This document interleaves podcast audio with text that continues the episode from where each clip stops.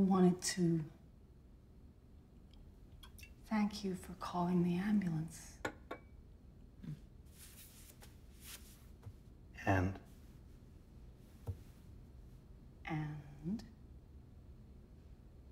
I was concerned that you might be feeling responsible. Why's that? Because you were supposed to be looking after her. we just don't want you to blame yourself. No, I don't. I mean, I, I never said I did. All right, go ahead, Michael. Am I? Am I? What do, what do you mean? Go ahead. Am I supposed to say my thing? Yeah, tell tell everyone how you're not you don't want to come to Atlanta. What? No, that's not what I'm talking. I, I am not sure uh, whether I want to move to Atlanta or not. It seems like a cool place. I'm just not entirely, you know. I'm just not. That's not to- what you said. That's wh- not what you said. wh- What did I say? What did I say, Andrea? You said, Huh? "Stop trying to convince me. I don't think I want to come to Atlanta." To which I respond, "Don't come. I don't want to see you." We're only keeping this friendship alive for the podcast, okay? Yeah, it's for everyone else. We're do- we're we're we're we're doing this for the podcast because honestly, it would. I think they, the, the the that our listeners couldn't handle uh, us us splitting up and, and, and, and breaking this thing apart. So we were sticking it together for, for them. Yeah, and our two children, one of whom sucks. That's the only reason we're staying together. Our our two children and one really likes you know throwing bricks off of bridges and and ruining bikes so that other kids crash and you know he, he has this little quirk. He's not a bad kid. He just has this little quirk where he likes to shoot arrows at people. You know what, Michael? That's just what boys do. Just what bo- all boys just do this, and it's. I don't understand people's complaint about our son. Ugh, he's the perfect child. Yeah, pretty much. Pretty much. Mhm. So, obviously, we're talking about. We need to talk about Kevin. I don't know. Are we talking about Kevin? We're using Kevin to talk about ourselves. Uh, well, you need to talk about Kevin. A very interesting book that was written by Lionel Shiver. It came out, I believe. Let me Shriver. Shiver? Yes. It's Shiver. Okay. Related to Liev Schreiber? No, I'm just making stuff up. Ah, well, that would have been a cool one. Um, but it was written and published in 2003. It was, it won the 2005 Orange Prize, a UK. I actually don't know about this. It's a UK-based prize for female authors of any country written in English. Interesting. I didn't know about that prize. But, That's pretty um, dope. yeah. So yeah, we need to talk about Kevin, a um, book about family drama, and a bit more than that. Um, Family drama is such a light, Yeah, it's like such a light like, way uh, to explain it. It's like, like you know, family dramas usually just deal with like you know, some slightly unruly kids, some kids like you know, you being like, I don't want to listen to my mom and dad. I want to do what I want to do, type shit. But um, no, this book goes a lot further than that. Um, and just a reminder for everyone: this month we are doing mental health awareness. We may talk about certain things that might bother people. I don't. I'm trying to think. The only thing I can think of is the the how much we want to get into the book. Um, but I don't think there, there's not like.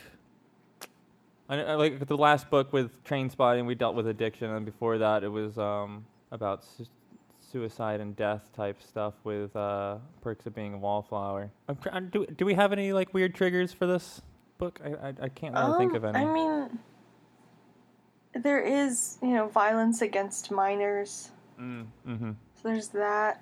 Uh, and basically, you know, just a violence violence trigger warning. Yeah. So this is my first time reading this book, but I've watched the film before, and it was interesting going into the book. Um, what's your thoughts on the story? I guess in general, Andrea. Well, I did like it. It's another epistolary work. I think think it's our third one now, and I just love stories written in letter format. I don't know why. I don't know why you do, huh? huh? Huh? Shut up. Look, my my my my thing is in blog posts, so you know what? I don't want to hear it. No, I mean Um, it's still a piss. But piss. I can't even say that word. I'm not good with that word. Pisslatory. a Pistatory. pisky. No. A little pissy. a little pissy. Um, but yeah, it it was actually a really interesting deep dive into basically at its core the relationship between a mother and her son displaying a lot of antisocial personality disorder symptoms and just how that affects the family as a whole. And yeah, especially as a psych nerd too, it was very fascinating. Yeah. I'm trying to think of how to spoil or or summarize the story without spoiling too much. I don't want to give the big spoiler, like the ending spoiler, but I mean, basically, it, you're pretty much told very early in the story that um, that Ava, who's the main character, who's writing these these letters, she's writing them to her husband. It's it's about two years since their son um, committed mass murder at the school, killing a bunch of, I think it was like what eight, seven or eight or nine kids. He he, he shot them, um, basically very methodically, planned out this whole thing and killed uh, the these kids and one adult.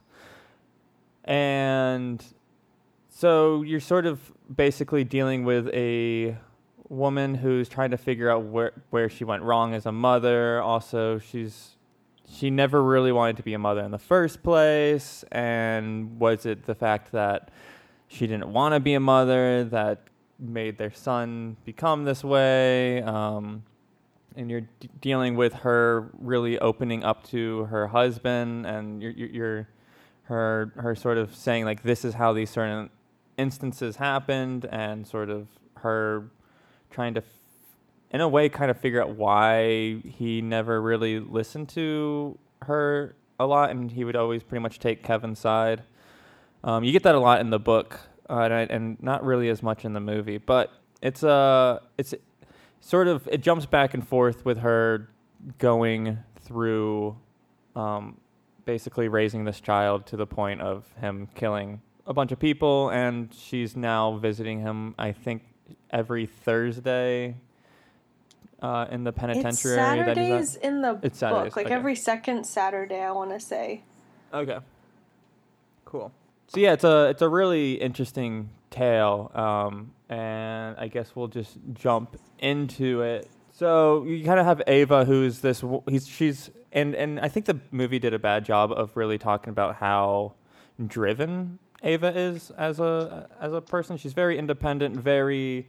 She has her own company. It makes uh, multi millions a year. They're well off, they're a well off family because she's she's the breadwinner. She she's uh, she travels the world and is a very adventurous woman. And so it's sort of uh, and and they're her and her husband's like late thirties. They decided um, to finally have a kid and Ava's apprehensive. She's also uh, she's also Lebanese in the book, and she's living in the United States. And her and her husband are She's Armenian. is it Armenian. Yeah. Okay, it's my bad. Armenian. Um, I think I just recently watched a video on Lebanese on Lebanese, and that's the reason why I was thinking that. But um, Armenian, sorry, yes, because because she talks about the Armenian um, massacre quite a bit in the book. But she's sort of dealing with you know being out of place and, and society. She's dealing with um, also not really wanting to be a mother and basically giving up her her dream of and and what she does for happiness of traveling and and she really enjoys her work and she basically has to give it up for this son who literally from the day that he's born is being extremely unruly and doesn't want to interact in any sort of way. And he doesn't he specifically tries not to speak. A huge thing in the book and even in the film but it takes up a lot of the book is the fact that Kevin specifically doesn't want to get potty trained. And so he's like six years old, still not potty trained, and um, purposefully doing things to get his mother to change him, and just pretty pretty much Kevin's the the absolute worst child you could ever have, and um, yeah, Andre, I'm not sure if I want to be a mother anymore after reading this book, but Yeah, no, I, ugh, I already didn't. So obviously, you know, you're not going to take a fictional representation of a child as very indicative of life, Right. but at the same time, I don't know what I would do in her position as well. But I, I don't know, I thought it was interesting. There were a lot of kind of similarities to her talking about motherhood, um, as in the bell jar, to me. Yes. And just, Mhm. it was really an amusing portion of the book where she's going to all of these classes on birthing. And there's all of, you know, some very well intentioned first time parents saying, I'm not going to, oh, you know, we don't want to have any sort of numbing. We want to be present for the procedure. And it's how easy it is to say that until you know you're actually dealing with it and the birthing process but that was like Yeah. a it was a really kind of body horror portion almost and she's talking about how arduous the labor process is and how annoying franklin is because he's just like oh sweetie you got this and she's like you're not having to do this shit. Um so it's very easy to say. Right, because Franklin is um, he's pretty much like a stereotypical patriotic uh, conservative male, um, and stuck in his ways, not gonna really change or really um, think too much on a woman's perspective on on things, which is really kind of baffles me how how Ava really sticks out the marriage sometimes um, with with some of the instances. Um, with i Franklin. hated franklin so much Yeah, and they really dulled him down for the movie, and I think part of that is because John C. Reilly plays Franklin, and it's really hard to make John C. Reilly not likable.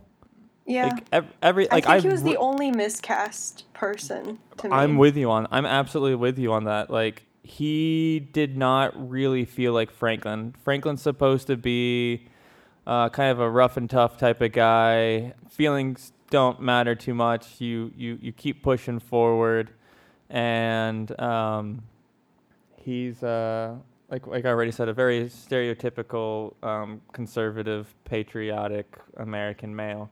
And yeah, John C. Reilly, like there, I think there was like only there's like only one instance that they kind of showed uh, that he's um, conservative, and th- I really. And, and I think part of it is the way that the movie is done, and and I think maybe that's a good topic to sort of talk about is so you have you have the this the story in the book. It's done through letters but then you get to the movie and it's very artsy. It's really artsy. Like it's like the first 10 minutes there's barely any dialogue and i for one as someone who, who likes really artsy films i really like it but at times it's almost there's not enough dialogue in order to capture some of the stuff that's going on in the book. Um, like there's a lot of things left out from the book that didn't make it in the movie.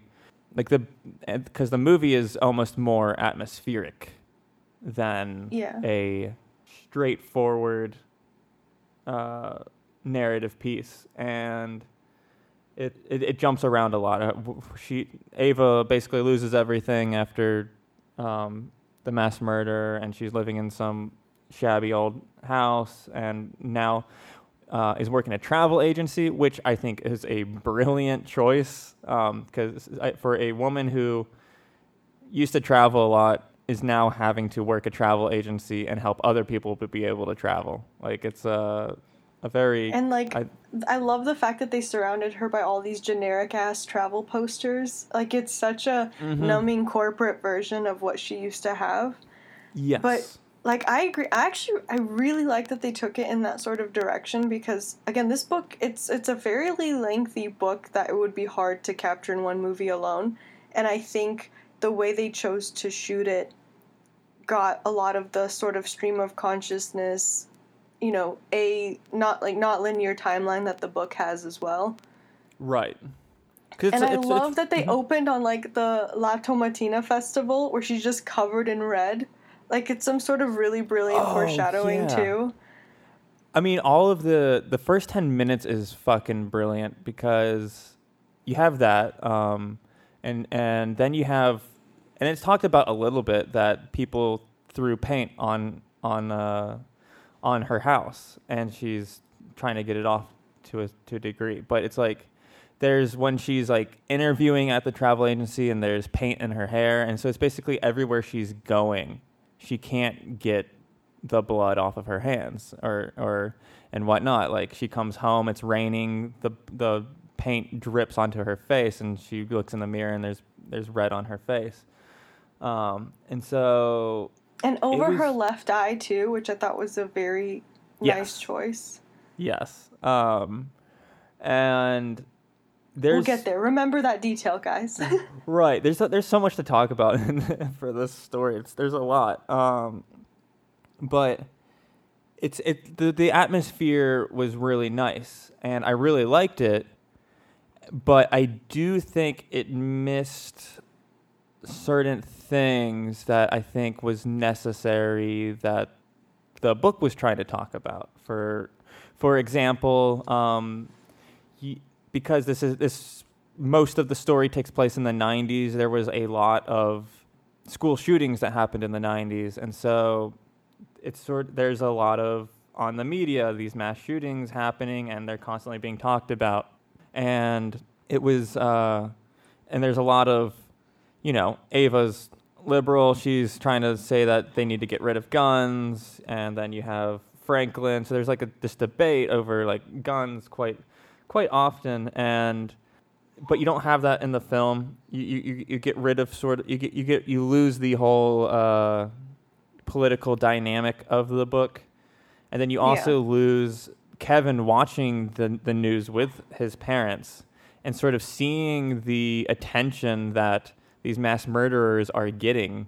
And which was I think a big topic of the book was the fact that the media at times really helps basically celebritize uh, mur- mass murderers in, in, in this country, mass murderers, serial killers, what have you. Um, they basically become celebrities, and th- it, happens in the movie where Kevin's interviewed on the media, but they don't dive as far as he does in the book. There's a, there's a great monologue basically uh, in the book with with Kevin just talking on a lot of different things, and you sort of see that he's watching how these other mass murderers did things, and so he wants to do it differently. He wants to basically he wants to come, ba- say that he's smarter than these other mass murderers. That he has basically, in a way, more moral integrity with how he with who he kills, and it's it. There's that interesting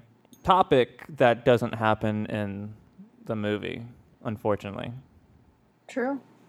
And going back to the relationship with her husband, so I think they missed out, even if they miscast a likable actor for the role of Franklin, they could have shown some of the stuff he said that was so blatantly fucked up to his wife. Mhm. And so you have from the beginning, one of the really messed up things to me was she is the owner of her company that, as we said, is the main breadwinning factor in this marriage. And he just kind of goes and scouts things for his job. But she's the one who's supposed to quit her job and quit her traveling.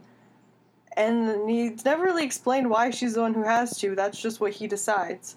So, and he thinks so much of her work can be offloaded on other people.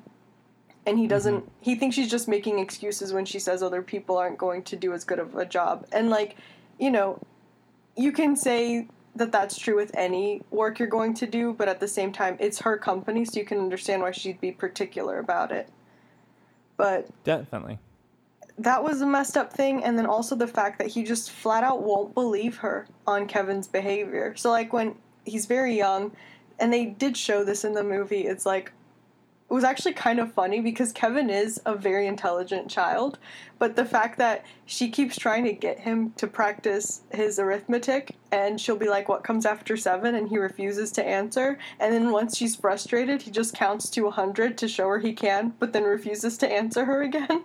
Um, but it starts Yeah. off with little stuff like that and graduates to like, you know, the neighbor's kid's bike being tampered with.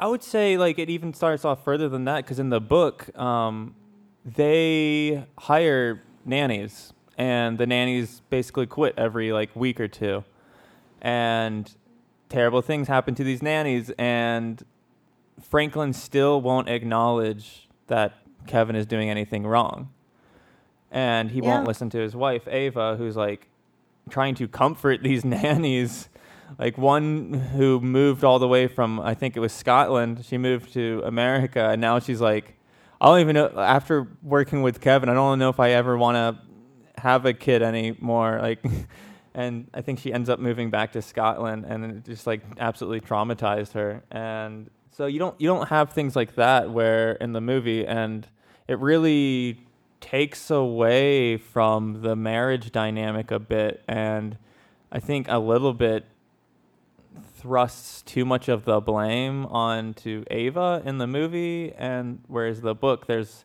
I think a lot of blame towards Franklin. Actually, probably most most of the blame is Franklin. Like Ava has her faults, but it's just I don't know. Like and and, and the issue too is we're getting straight up her perspective on things, so we we don't really know Franklin's perspective. But it's it's uh you lose a lot of the characterization of Franklin, and instead it's just kind of you know, this nice guy John C. Reilly, who everyone kind of fucking loves. Uh, he's just got he's just a lovable guy, and, and he's kind of like a big teddy bear, and I, and I really want to give him a hug right now. Yeah, but like, yeah, there's not a lot of the sort of other witnesses in the movie because there's also, you know, the incident with that the young girl at his preschool who has the eczema and she's Yes. supposed to not scratch at it. And then one day they can't find Kevin and he's in the girl's bathroom with her and she's just covered in blood. And, you know, there's Mhm. that possibility she scratched herself just to finally get some relief because her, her poor face is all itchy. But yeah, there's that. There's the nannies. You don't hear about all the neighborhood children that gradually stop, you know, start making excuses to not hang out with Kevin. And then Ava finds out all these kids are still meeting and having playtime, but he's just been excluded. And like Franklin also brushes that off. And he's like, oh, well, your child's the one who's been blacklisted. Why aren't you mad on his account? It's Yeah. just continual gaslighting from Franklin. Mm-hmm.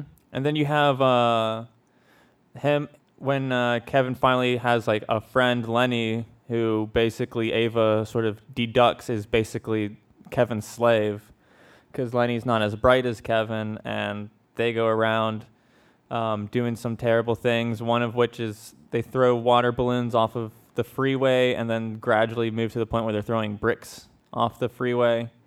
And then a really messed up s- scene when they accuse their drama teacher of sexually assaulting them. And if it wasn't for Lenny's terrible acting, Kevin would have gotten away with it.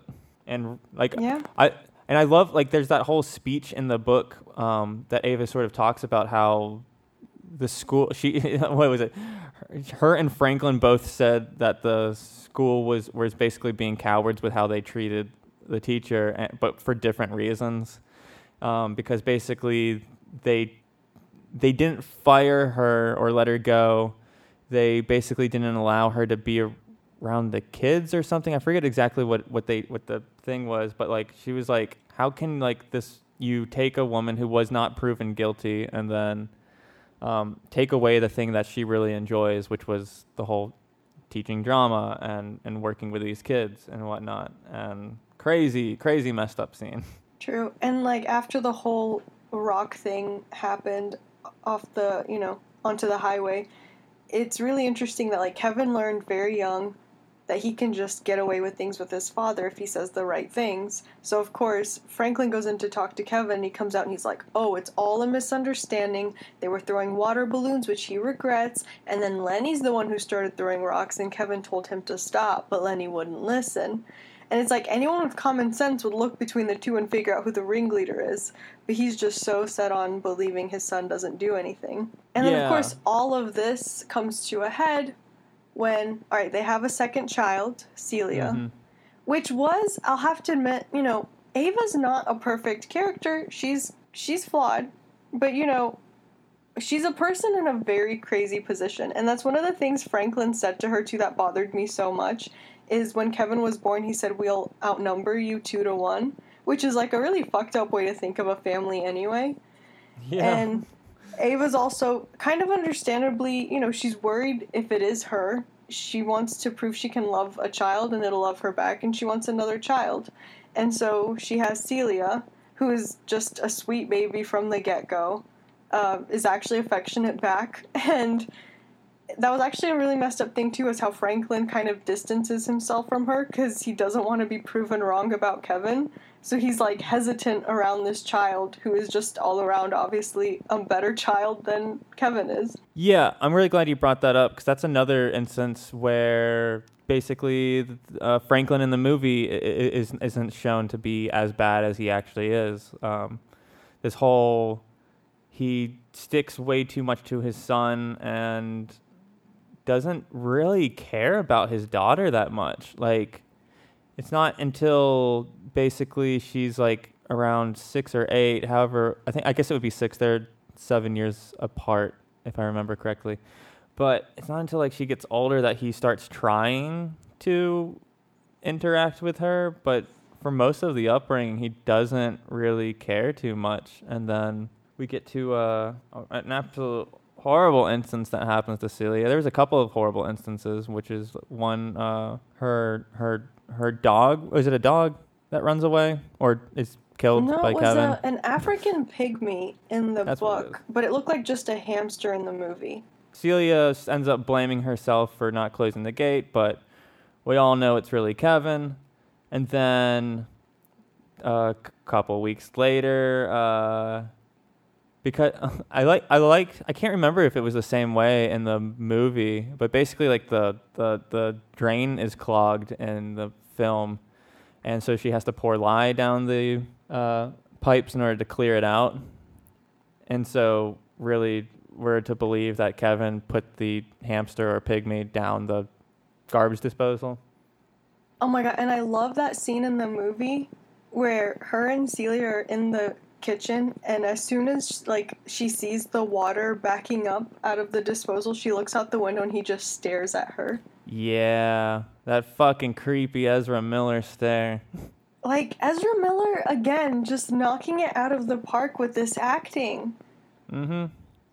He uh, he's he's he, he'll be around for a long time. But yeah, it's just uh, and then so, so back to the lye. Like basically, ends up happening is you know Celia gets lye in in one of her eyes and Her is now blind. eye. Remember we told eye, you to yep. remember that. Yep.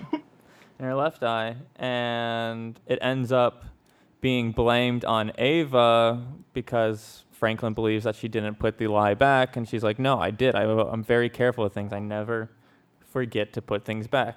In the book, she kind of goes further, where they're, they're always like, "Sometimes we think, oh, did we leave the oven on?" And when we're when we're leaving the house, and then we go back inside, and it's never left on. Like it's everything's always as it should be.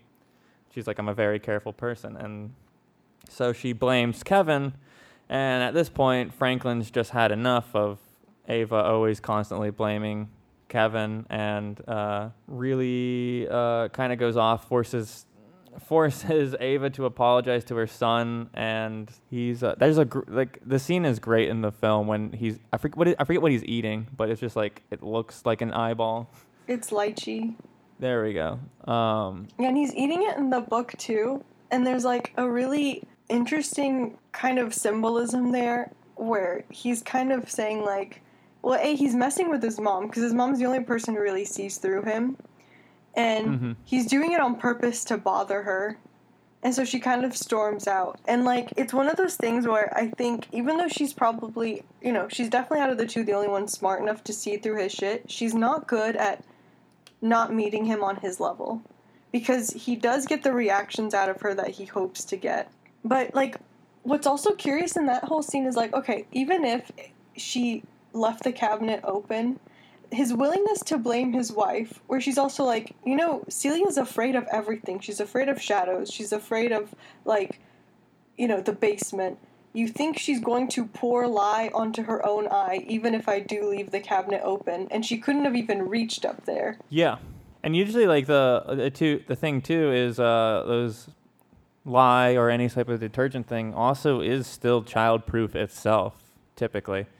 Like they have those Yeah. sort of like push down twist um, type of things that usually that a kid can't open, especially a young girl at the age of five or six probably could not open. And so Franklin uh, sort of just goes off because he's he feels like his wife absolutely hates their son, and I mean she kind of does. Um, she definitely, uh, but it, for good reasons at least. Another thing that's left out um, in, in the film that sort of, and this is going back to I guess to Franklin's character is the uh, so Ava never took her husband's last name. She thought that uh, the name Pl- uh, Plackett was a horrible last name, so she didn't take it basically. Because she has a she has a cool Armenian last name, Ki- Khatchadourian. Khatchadourian. Yeah, Khatchadourian.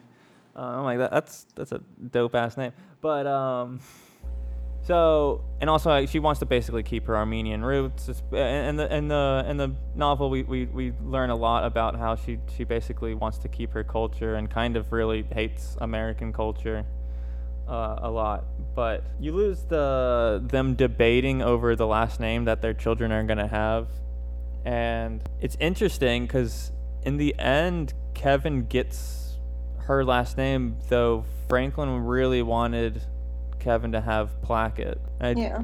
don't remember why that happened, but it happens. And then, because basically they they have a debate, and he says, "All right, if it's a boy, it, it's gonna be Plackett. If it's a girl, it'll be Ketcha- Ketchadorian." And but in the end, was the Kevin opposite. or was it the opposite? Oh, Yeah, is that why? That's why yeah. Kevin gets her last name. Gotcha. All right. Thinking these through as, as we're talking about it makes sense. Now. For some reason I remembered it backwards. All right. All right. But yeah, you don't have that in the no- you don't have that in the movie. Um, sort of this weird other type of family dynamic between the parents that I don't know. I, I, apparently, there's a lot of love between them, and it's sort of. And I do kind of like this th- this one instance in the book where Ava says, "It seems that the bad times sort of." I forget how she says it. It's better than what I'm going to say, but basically the bad times outweigh the good times, and she remembers the bad. But she's like, "There were lots of good times with you." and that Yeah. she she she she still loves him all through all this crap but it's just their their relationship at least i guess their relationship was better before they had children um sure that happens Well, to, to plenty of couples I but- think a, a lot of relationships might be compatible unless it comes to the subject of raising children. Because that's one of those things like, I know the world isn't perfect and things don't work out like you plan, but I feel like if you're going to have children, you might want to be on the same page about how to raise your children. Because, like, yes to me, one of the things that always makes for good parenting is to be on the same page, and they never are from the get go. And to me, one of like the most humiliating things Franklin did is he would make jokes about Ava with Kevin. Like you're engaging in making fun of your wife with your son, so of course you're not really going to have a lot of authoritarian power towards your child when one of you is actually trying to discipline him and the other one's like, ah, let the boy be the boy, and also, isn't your mom ridiculous sometimes? That's not going to work. yeah that or the instance where he gives kevin back his spray gun and then he sprays ava very bad parenting um I was so fucked up. yeah and Well, and like sort of that's also kind of um, it. They took a lot of the details out of it. Like I feel like there were a lot of scenes where there was more build up in the novel, and the movie kind of had to shorten it. So, you know, in the movie you do see Kevin get the water gun and put paint in it and spray down this wall she spent hours on where she's putting all of her old travel maps and ticket stubs and like you know different travel mementos on her wall and wallpapering it in And like you mm-hmm. see him spraying it and you understand why she's mad, but there's like this whole buildup in the novel where, you know, Kevin keeps spraying water at the movers, which is a dick move. Yeah. And he was like, we should probably stop him from harassing the people helping us move our furniture into our house. And Franklin's like, chill.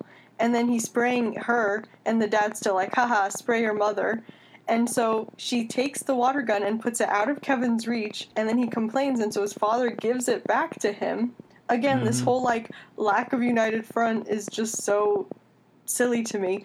And then Kevin goes and, you know, ruins her room. Well, but on- like before that, he, he he figures out that he can put uh, grape juice or whatever into the water gun and ba- Yeah. and ruins her dresses and stuff like that that she's wearing. And so it's just you, th- there's all like you said, all that buildup, and it's a shame that the movie can't do it, and it's kind of hard to do with the type of style that they were going for for the film. And I really like it, but also I really love all the buildup that the book does. Yep. And then, you know, there's the uh I'm not going to say like it's excusable what happened, but there's a bit more of a frustrating buildup, you know, with the whole incident where all right, so Kevin is still what 5 or 6 and shitting himself out of spite. And so Ava changes him and then immediately after he shits himself again, and Ava, frustrated, kind of throws him across the room and he hits the changing table and breaks his arm. Which is, I mean, not recommended parenting. I do think, like, in the novel, I think we're seeing her sink into a postpartum depression she doesn't quite get out of until Celia. Because honestly, even like the way she describes things in her life, there's things are a bit of a blur. She's stuck at home and she's just with this child who's a demon to her until her husband comes home and then he acts like a normal child to her to her husband. But then like she even talks about like seeing bright colors again when Celia's in being born.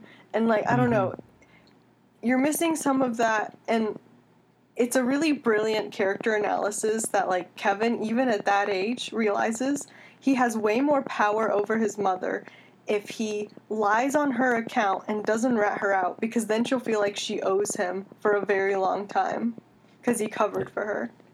Yep. Uh, and they sort of do that power dynamic a little bit, but it's just for like a quick little instance of like that car ride. It's pretty much like the only time you really see that power dynamic. And then you do see it later, like at a later car ride when she's like, Can I run an errand? And he's like, I want to go home. And she's like, I just have to get this one thing. And he starts like rubbing his scar from where the fracture happened. Yeah, yeah, yeah, that's and what- she's that's what- like, that's what- yeah. okay, let's go home.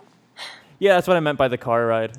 But yeah, also one thing like I, and it's sort of I don't think and and we sort of talked about it a little bit with how Ava had to like give up her job, blah blah blah, traveling and stuff like that. Really, Ava is basically imprisoned in her own home. Like she's she is a prison like this whole thing like and you mentioned before there was like a you're like there's a scene that was like uh basically like a body horror with her being pregnant. I'm like, this whole story is straight up horror, in my opinion. In my opinion, this is this is like true horror. This is um, like there's slasher films and stuff, and those are like horror films, and like you know that's that's scary and whatnot. Shit like this terrifies the hell out of me. Um, But like really, she's a prisoner in her own home. Like she can't get away from her son. She can't get her husband to listen to her. And she's given up her entire life, the life that she wanted to live for all of this. And then after the instance of him mass murdering people, she's also a prisoner in her own town. Like people treat her like shit. People are throwing paint at her house and in the movie also her car. And she's she is a prisoner based off of the things that her son has done. And people Yeah. blame her. And like I love all of the trial stuff that happens in the book that we don't get in in the film. Like her basically talking to the the judge and the attorneys and basically they're trying to pin all of this on her and saying that she was a neglectful mother. And it's like and I think part of it why she wrote these letters is just her trying to figure out what I mean part of it is yes she's trying to figure out if she w- was neglectful or not but it's like her trying to deal with everyone attacking her, and she's trying to cope with all of this stuff. But you know, yeah, like One more mhm. detail is like you don't see this in the movie, but there's like this kind of brief glimmer of hope she talks about in the novel where she's like, he was finally going to grade school, so I thought I could go back to work. But because he's Yes. still shitting himself in grade school, she has to go change him at school four to six times a day, which is insane. Yep. Yeah, so she can't get away from Kevin. She's she's a prisoner to her own child and really anything she says is null and void because people won't listen to her.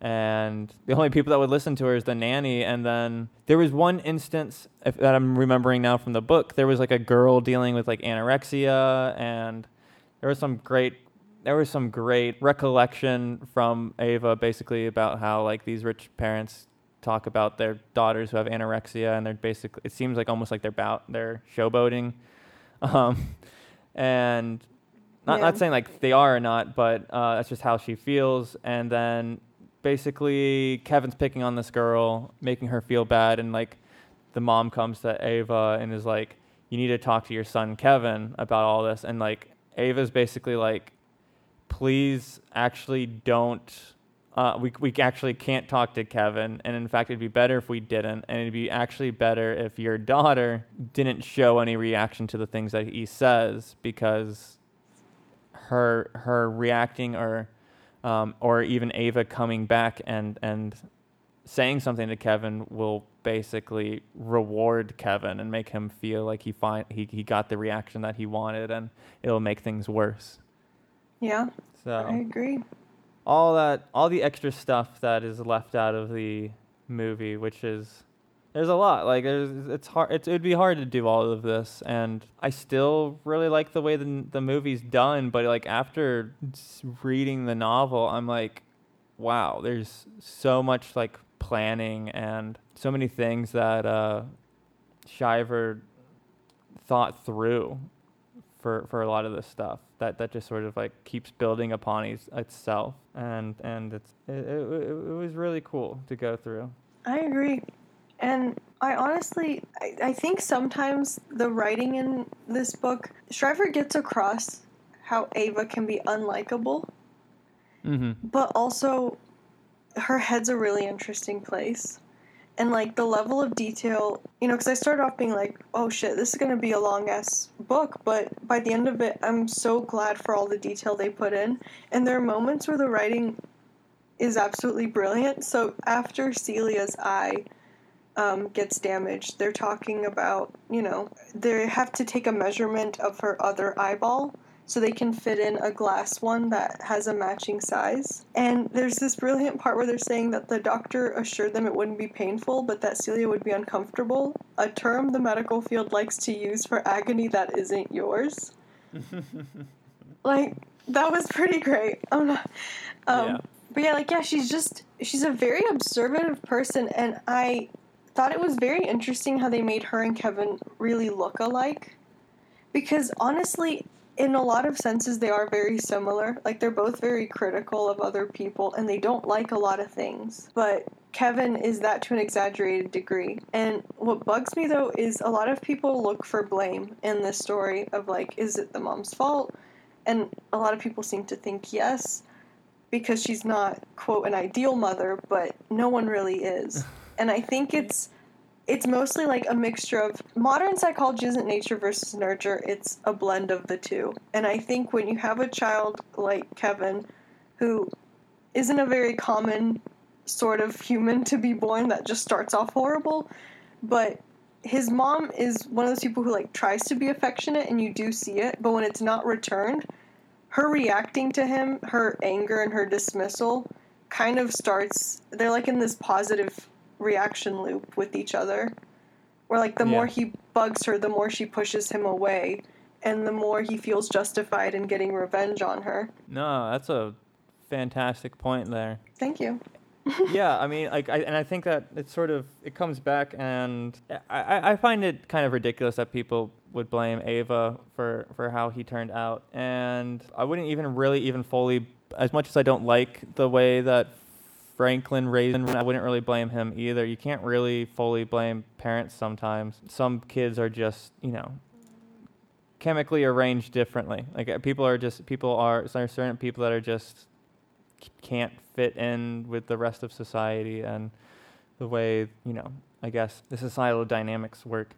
But there's the there's there's a, a really good moment, and it's part of the the moment where Kevin's talking to the media, and like the guy keeps asking him questions, and he's like, um, "Is it basically?" He's like, "Is it your mom's fault?" And like it's like the only time where Kevin sort of like changes um, emotions, and he like gets very direct towards the journalist, and is like, "Don't you dare say." Basically, "Don't you dare say anything about my mom." Like she did what she could and like it's sort of the only instance where you actually see that Kevin loves his mom or whatever the closest thing to love that Kevin can actually have. Well, like, and it's weird because in that moment, I don't even know if it's love. I think a lot of it, he doesn't want anyone else to be responsible because he Mm. wants the quote glory for himself. But it was touching that he had that picture of her that disappeared many years ago that she assumed he like shredded to make her sad over losing it or whatever, but he's just kind of kept this picture of her from her traveling days Yeah, and I, I get what you're all saying. All this time. I get what you're saying also is that he, he doesn't want anyone else to take credit for what he did, but he also kind of he goes deeper into talking about like how and they and they show it for one instance where he apparently like would go to like bookstores and look at the books that his mom wrote. Yeah. He actually was proud of his mom.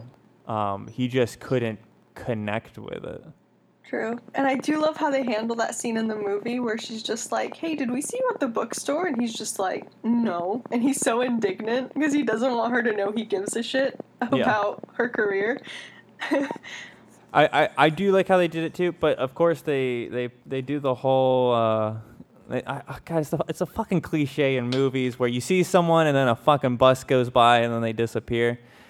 Nah, like, can we not Yeah, I do that do shit hate that. anymore? Like, ma- like if it's like fucking Batman, okay, you know, it's like that's his thing. Like Batman just disappears on you, whatever. But like for a- for for for a normal fucking film, like I, I I'm saying normal, even though this is far from normal. uh, We need to talk about Kevin. Don't do that cliche of hey a a big old bus went by and really in real life like there's no way someone could have disappeared in that amount of time. No. Ah. And so, like, I guess we're getting into the big end reveal now, but what I thought was so brilliant it? I is. don't know, if- but I'm going to say it, Michael, because right. again, Well, they should have read it spoilers, people. spoilers. I mean, we spoil things every week, but it was really clever writing to me because the whole time you're reading this, she's writing to Franklin, and I'm assuming they're just separated. Mhm. And there's one specific portion that was like sad, but also kind of beautiful, where she's like, I'm really glad Celia's with you because I want her to be, you know, I, I love you and I want her to be with someone I love, but also you never truly saw her. So I'm thinking, I'm getting mad this whole time because I'm thinking they separated and he got custody for some reason because everyone's so out to blame the mom. But then obviously, you know, in the book you find out, you know, she goes to the school because she hears an incident happened at the school. And it's also sad there because even though she's like, you know, despite everything, I was worried about Kevin and I was worried he was hurt. And her surprise when he was walked out in handcuffs out of the gym Yeah. was really poignant. But like then she goes home and she can't reach Franklin. And honestly, at this point, I'm worried like Franklin took Celia and like ran off, which I don't know why, but I just hate Franklin at this point. Um, but yeah, then she gets home and there's that yeah that moment where she turns the floodlights on and honestly it's really fucked up and again trigger warning i think the movie took a lighter version to it because franklin is you know shot with arrows in on the lawn but celia is like against the target that kevin would practice at with like five arrows in her body and while it's a fucked up scene either way like you know in the movie they're both just in the grass sort of No, the target is ve- way more jarring than, oh, I have one arrow in me. A little girl with five arrows against a target is very direct and very, um, really tough to see, or at least envision when it comes to reading. yeah Yeah.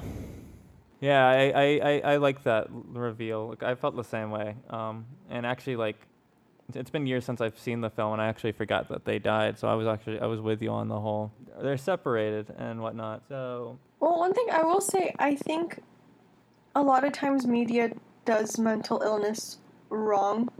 hmm And what I appreciate about this story is, you know, you get all the characteristics of someone with antisocial personality disorder, but they never go so far as to diagnose, and they don't use the term psychopath because I think it's so overused in things. Although this is what psychology means by when they define someone with ASD. hmm But what's interesting is he's so young, you couldn't even fully diagnose him. But you know, you've got the whole like lack of empathy towards other people, you have the low affect, his just lack of interests because very few things really other than really the target practice.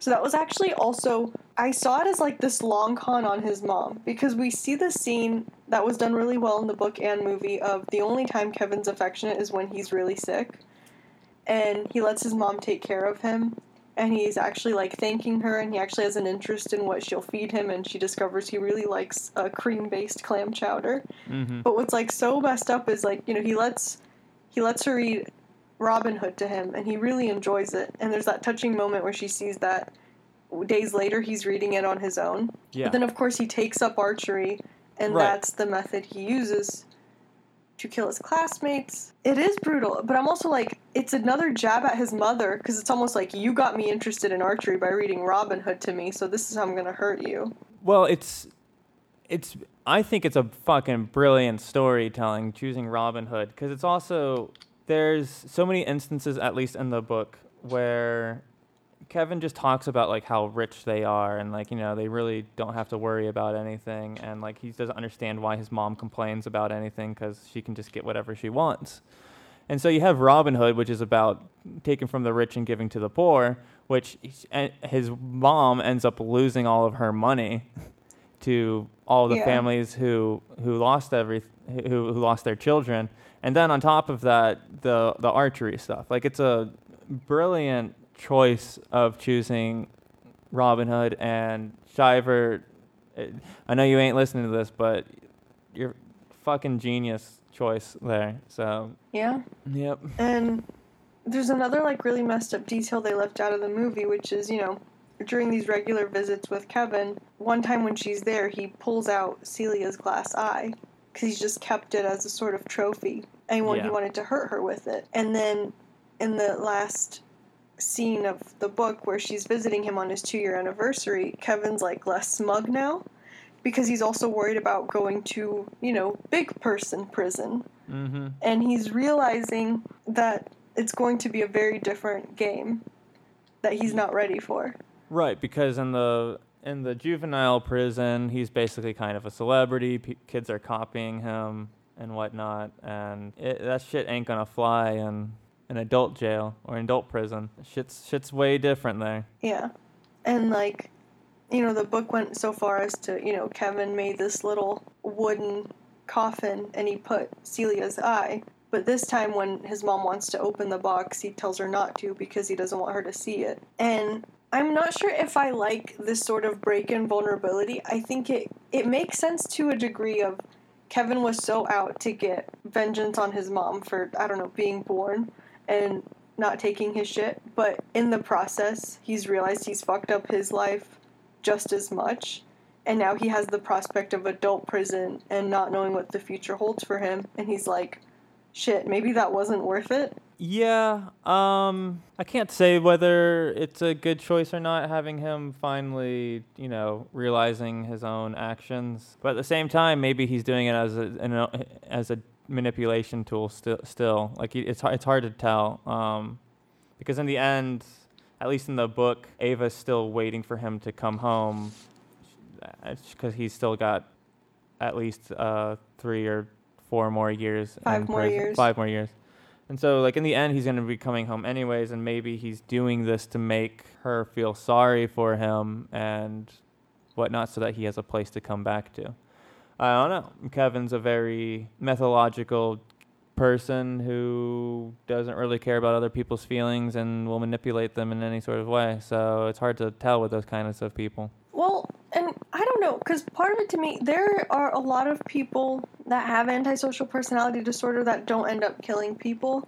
And Oh, I I think when a crime is committed that young, I'm one of those people that still thinks there's a way for these people to be to come back because at 16 even if you are a person with mental illness you don't understand what you've done. And i can see you realizing and having something akin to remorse later on. Because even if you don't have built-in empathy for people you can still reason as an adult.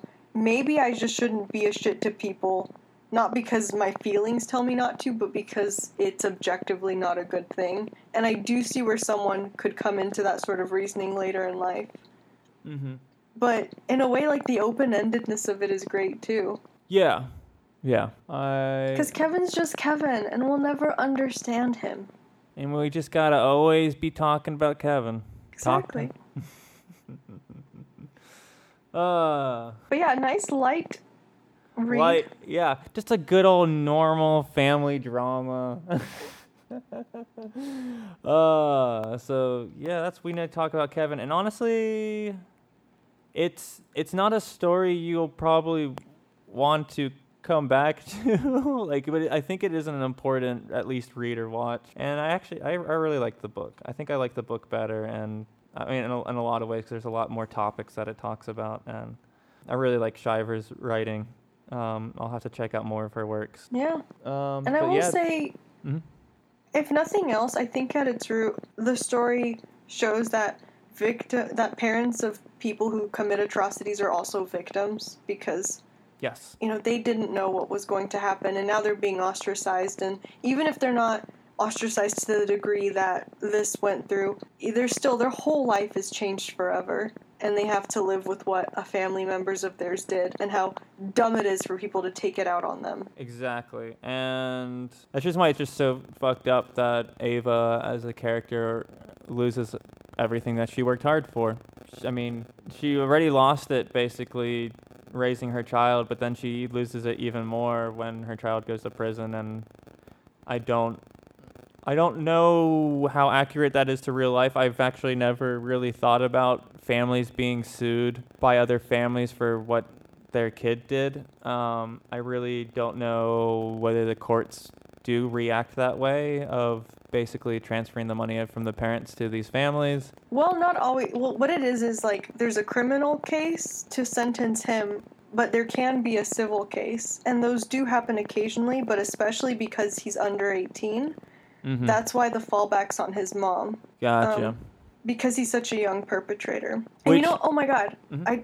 Oh, go ahead, go ahead. I was gonna say it's a nice little connection to, and I don't remember if they talked about it in the film, but there's a, I think they, they might have mentioned it in a quick little um, comment where they're t- they're talking about how um, kids basically get pissed off at their parents, and the kids are suing their parents for things that they did, and and one, there was like one joke where it's like, oh, at uh, at some point, uh, kids are going to be suing their parents for basically being born ugly, and it's kind of a nice little connection, but a, a connection and reversal of now parents are being sued for what their kids did, and for some reason that's okay within society. Yeah, I mean, people just can't seem to fathom that kids can have secret lives. I mean, you can't watch them all day, especially if you have two working parents. Oh Kids yeah, can get into all sorts of things without their parents knowing.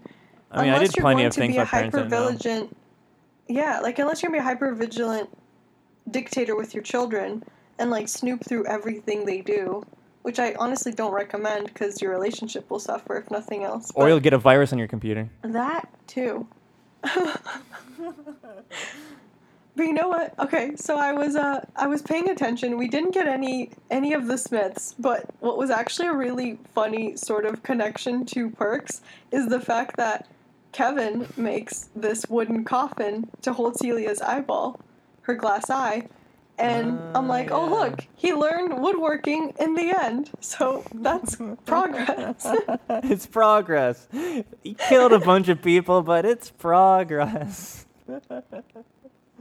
He's learning um, skills. valuable skills while incarcerated. Right, and Maybe able- in the follow-up novel, he's woodworking. he's woodworking and he he makes coffins for a living. That would actually be sick. for the sequel, we talked about Kevin. What's Kevin up to now? oh gosh. Who's this Kevin guy, anyways? Uh, cool. Um, I got nothing else on this. I think we talked about it plenty enough. We talked about Kevin enough, you know. There's one other line I want to Go ahead. mention Oh, please do. because it was so beautiful. When Ava and Franklin are discussing the fact that their relationship is obviously not going so well, and they're talking about things ending, Franklin said, I thought I could handle until the kids were out of the house, but that's 10 more years. He said, I can handle the years, but I can't handle the days. And I was just like, God damn.